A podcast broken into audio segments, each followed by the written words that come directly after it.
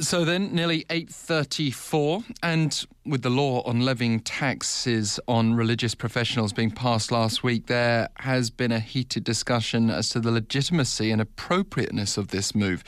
Today, we hear from a Christian pastor, though, who does support the change in our daily voice.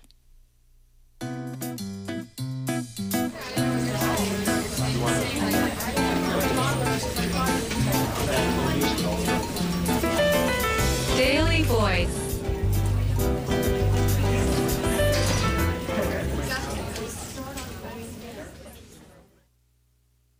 저는 대한예수교 장로회 성덕교회를 담임하고 있는 조영식 목사입니다.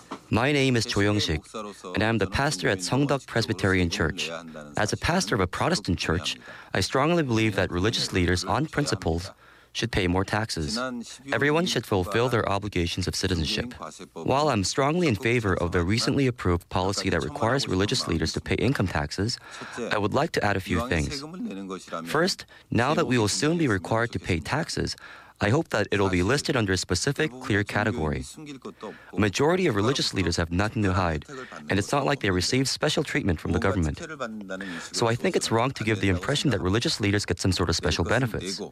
Paying for what you must pay for and enjoying what you are entitled to isn't that what equality is all about? And to be honest, I want to pay the right amount of taxes in a world where tax is collected in an upright manner, rather than in a world that allows tax cuts for the wealthy while reaching into the wallets of honest, ordinary citizens, which ultimately puts citizens' livelihoods at risk. Plus, if the government's going to be levying taxes on religious leaders, I hope that those taxes will go towards helping the weak and meeting their welfare needs, regardless of how much the amount. Religious leaders lead devout lives and dedicate themselves to religious training focused on achieving justice and peace. And I believe that the government should not use their financial gains for the purpose of acquiring tools for war practices and oppression. Lastly, paying taxes allows one to become a part of society. So the few people who are successful in the religious circle should not become the focus of this discussion. I sincerely hope that the many religious leaders that are making less than the minimum cost of living can enjoy welfare benefits. Let's pay our taxes. It's a good way to help those in need and to get ourselves out of this exhausting debate. Thank you.